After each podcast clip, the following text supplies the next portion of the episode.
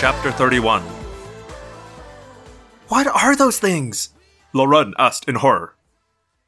I don't know. I've never seen or heard of anything like them. I mean, they are impossible. They're like living asteroids or something. I think that's exactly what they are. But that's impossible. As I watched in horror, a second fighter was caught and swallowed up by a living rock. The Star Sword will start shooting now, I said confidently. A dome ship's shredders can blow out chunks of a planet. They'll wipe these things out.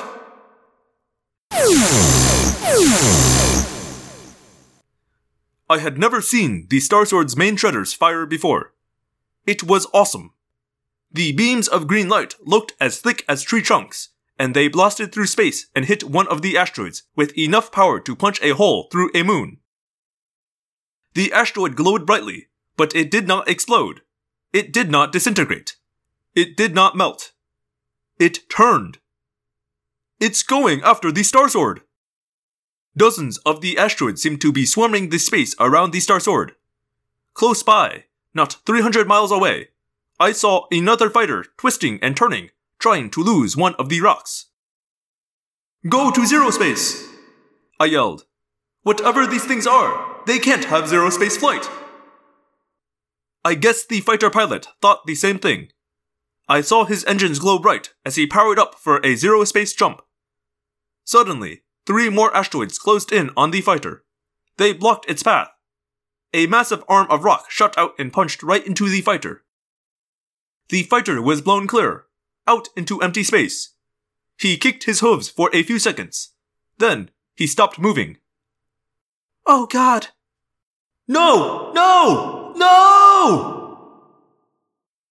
The Star Sword fired all shredders, lighting up black space with brilliant beams of light. But it didn't work.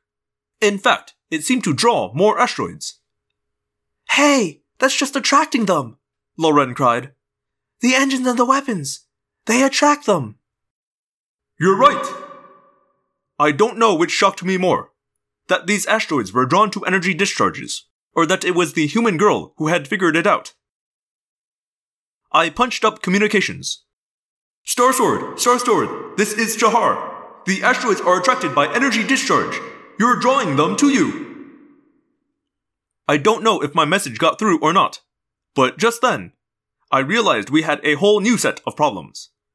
Behind us, two Yeerk ships materialized, entering real space. They were no more than 5,000 miles away.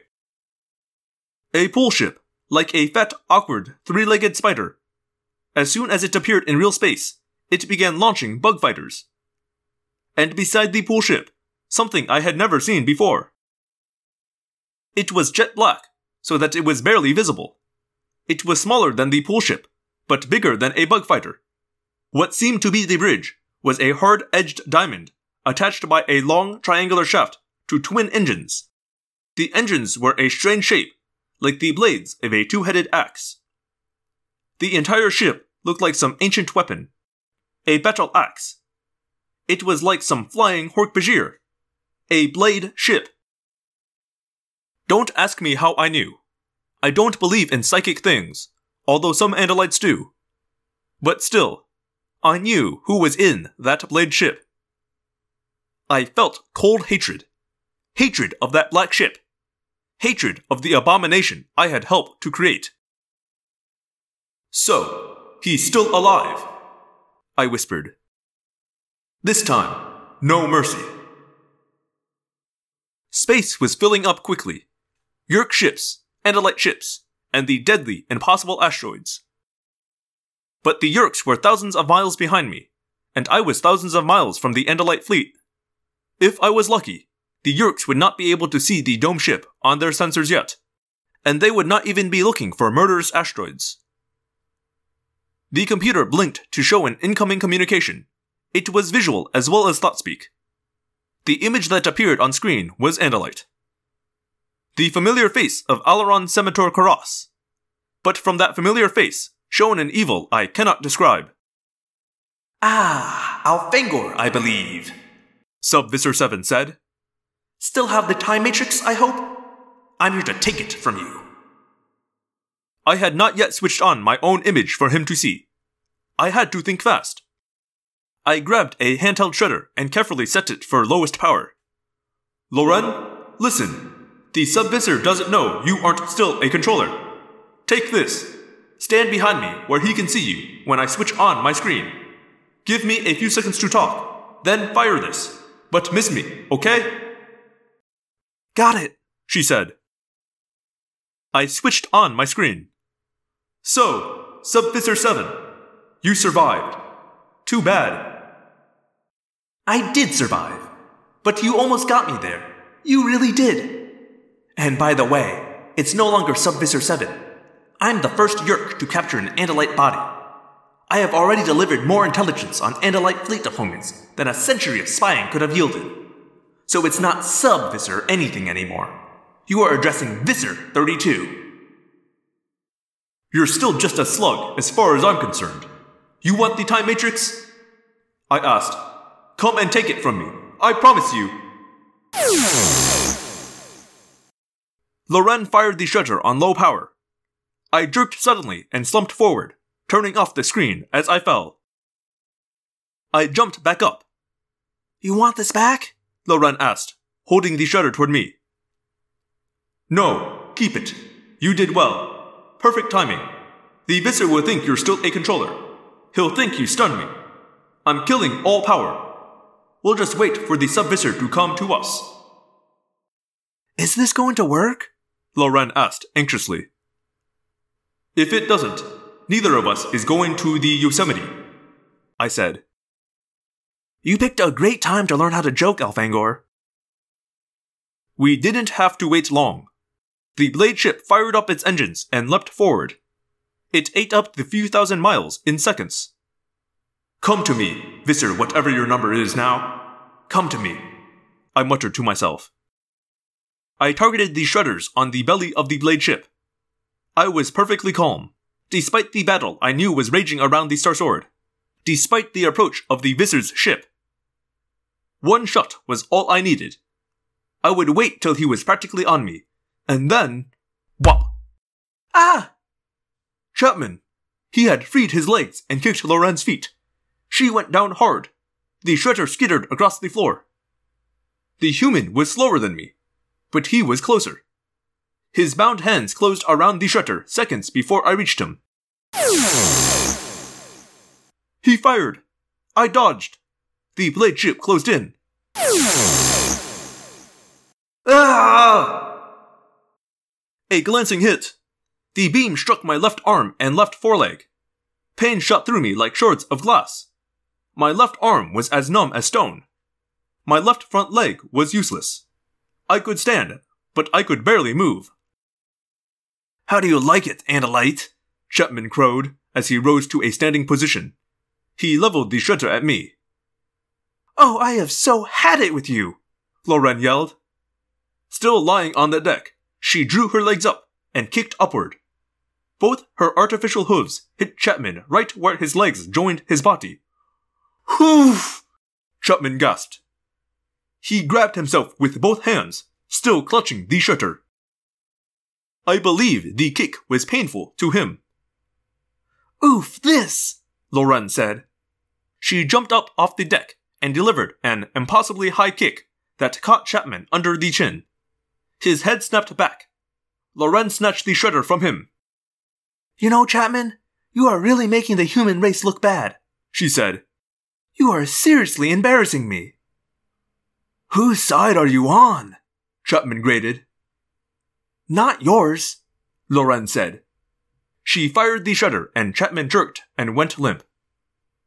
Bump. The Jahar shook from a slow impact. The blade ship had latched on. They were boarding us. As I watched, half paralyzed, the hatch began to open. Chapter 32 The hatch opened. Loren! The shredder! Shoot! The hatch door flew open with a boom. Loren fired! A Hork-Bajir warrior fell back. An arm appeared, reaching past the collapsed controller and aiming a Dracon beam. An Andalite arm! The Dracon beam fired. The shot missed me but hit Loren and knocked her, already unconscious, into me.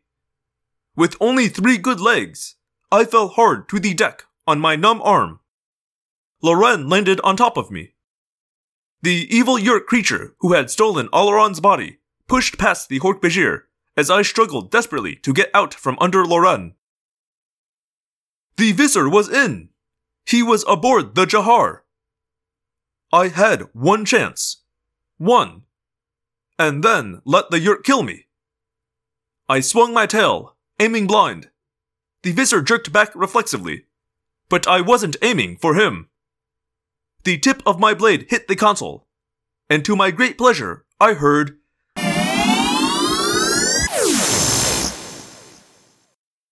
The Jahar fired her shredders. Point blank range. Point blank range into the belly of the blade ship. No! The Visser screamed.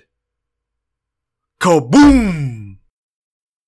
The blade ship tore loose from the Jahar. Whoosh! The hatch was open to space. Air blew from the ship, sending it into a spin. Everything that wasn't bolted down flew toward the open hatch. The unconscious Hork-Bajir was thrown into space. Chapman's unconscious body slid toward the opening. The Visser was knocked down. But even as he lay there, the Yeerk Visser aimed his Dracon beam at me. You're a real source of agitation, Elfangor. Now die! In despair, I whipped my tail. Boomf! Something hit us hard, just as the Yeerk squeezed the trigger. The Dracon blast missed me. I was gasping for air. The oxygen was gone. The Jahar was spinning out of control through space. The Visser slammed against the walls as we spun wildly. Loren's body rolled away toward the hatch, but now the automatic safety devices of the ship were slowly closing the door. We spun, and through the window I saw flashes of Andalite fighters, half covered with living rock, and Yeerk bug fighters now suffering the same fate. I saw, in a wild spinning flash, the blade ship, one blade shot away.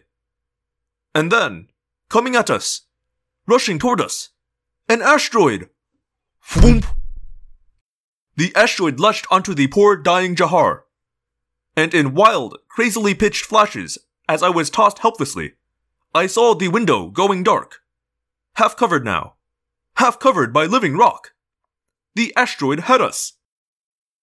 I was slammed violently by acceleration as the asteroid moved away from the battlefield, holding the Jahar in its death grip. The Jahar's compensators were off now. The ship was dead. Half swooning from lack of air, I staggered up, fighting the insane force of acceleration. Air! We needed air! The emergency environmental power unit should have come on, but the ship's power was dead, drained away by the energy eating asteroid. Air! My lungs screamed. My heart hammered madly, circulating useless blood. The manual emergency tanks. I had to. to. But maybe it didn't matter. Maybe it was pointless to fight. Arbron. Gone. Alloran. Worse than gone. Terrible things. Terrible sights. Let it all end. It was fine without air. Fine to suck with your lungs and feel nothing. I was sinking. Down, down, down. No need to worry. Nothing to be afraid of. Let it end, Elfangor. Just let it end. Part 3 An Alien Dies. Chapter 33 Air! My lungs burned. My hearts pounded desperately. My mind was shutting down from lack of oxygen.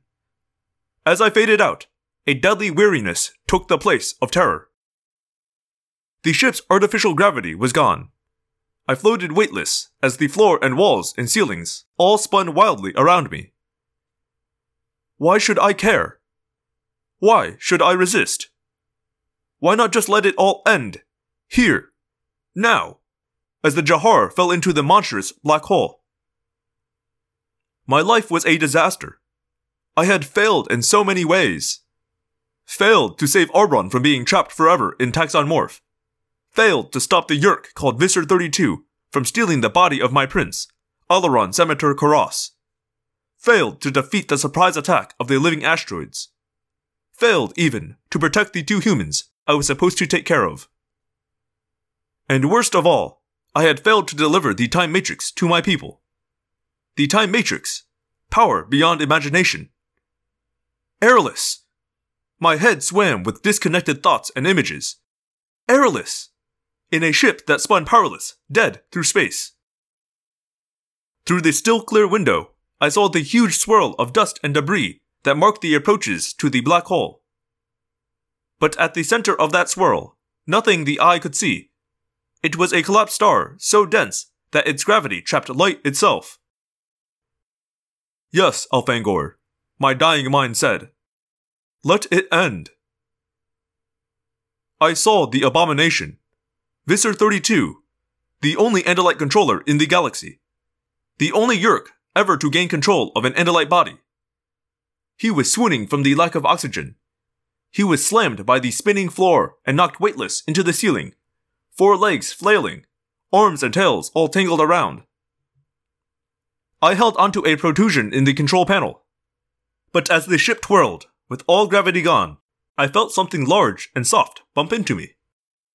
It was Loren, the female human. Unconscious. Never to be conscious again if I didn't reach the emergency air supply and use the manual release. And then it came to me, in a moment of clarity. I had no choice. When Arbron had been in utter despair and had wanted to die, I stopped him. Because without life, there is no despair. But without life, there can also never be hope.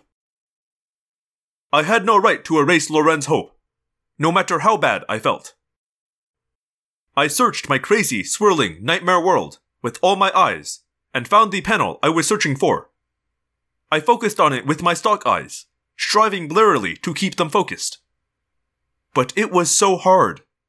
So hard to know up from down, left from right, with all the world spinning, and my own poor oxygen deprived brain all but extinguished. Had to reach the panel. I would have one chance. One only too far gone to try a second time. I aimed and kicked and flew weightless across the cabin. Missed! I grabbed. Missed! I floated helplessly away. Suddenly, a hand reached up and shoved me back toward the panel. A human hand. Impossible! Loren had regained consciousness. In a near vacuum. Without air. With temperatures already dropping toward absolute zero. She had regained consciousness and seen what I was trying to do. She had propelled me back toward the panel. This time I reached and grabbed. I ripped the panel open and turned the stiff mechanical release knob. You cannot see air, of course. You don't really feel it on your skin most of the time. But when it is gone, you notice it. My lungs sucked and drew nothing in. Nothing. My lungs gasped again and this time, I sensed just the faintest wisp of something. I sucked again and. a sharp pain as my collapsed lungs filled with air. Air! I drew deep breath after deep breath, each breath hurting, but hurting less than the one before. It was not a pain I minded. I clung to the panel with my left hand, my hooves floating free, my tail drifting behind me and for a while, I just breathed and thanked the entire universe for letting me feel air in my lungs again. Are you alright? I asked Loren. She smiled a human smile, the characteristic upturning of the corners of her mouth. It was a weak, shaky smile, but I was glad to see it. I thought we were done for, she said. Done for? Oh, dead. Yes, we almost were. But you humans don't give up easily, do you? Neither do you Andalites, she said. Now what? I surveyed the situation. The Visser appeared to be just regaining consciousness. The other human, Chapman, was still unconscious, drifting lazily against the far wall like a rag doll. Well, we have air, but no power. The living asteroid drained the ship of power. We are falling toward a black hole. Oh, that's not good, she said. If we fall into the black hole, it will crush us down to the size of a carbon atom. The ship, all of us, crushed to the size of a single atom. Yeah, we learned about black holes in school. I was surprised that humans knew about such things. There is only one way out, Andalite. Visser 32. The very sound of his thought speak voice in my head filled me with rage. He sounded exactly like Alloran, but I knew that Alloran's mind was a prisoner in his own head now. He could watch, listen, feel, but not control. The Yeerk in his brain controlled him now. The Yeerk moved his arms and legs and tail. The Yeerk decided when each breath would be drawn. The Yeerk aimed his eyes and formed his thought speech. I turned myself to face him. I had no idea which of us would win a tail fight. He had Alloran's experience, but I had seen that I was faster than Alaron. Don't be a fool, Elfangor. The Visser sneered. What will be gained by you and me slashing each other up with these excellent Andalite tails? You have a better idea? I asked because I can think of a lot of good reasons to go tail to tail with you. The Visser laughed. You blame me for all your own failings? I'm not the one who left his friend back on the Taxxon world, trapped in that vile worm's body. I'm not the one who disobeyed his prince's orders and let 10,000 Yeerks escape. A bit of disobedience that helped cause poor Alloran's downfall. I wanted to shrug off his words, but there was truth in them. And it is hard to ignore the truth. And pointless as well. You have something to say, Yeerk? Yes. We are falling toward a black hole in a dead ship. But we have a way out. The Time Matrix. I stared at him with my main eyes. But my stalk eye saw Loren look at me with fresh hope. In case you haven't noticed, Visser, the time matrix is strapped to the outside of the ship. The outside. In fact, it is probably drifting free. It was held in place with energy ropes. Those are gone. Gravity, the Yeerk said. There should be just enough attraction between the ship and the time matrix to keep it close. I did the familiar calculations in my head. He was right the time matrix was probably still just outside the ship. How do you propose getting to it? I asked. We would have to work together, Andalite. And quickly.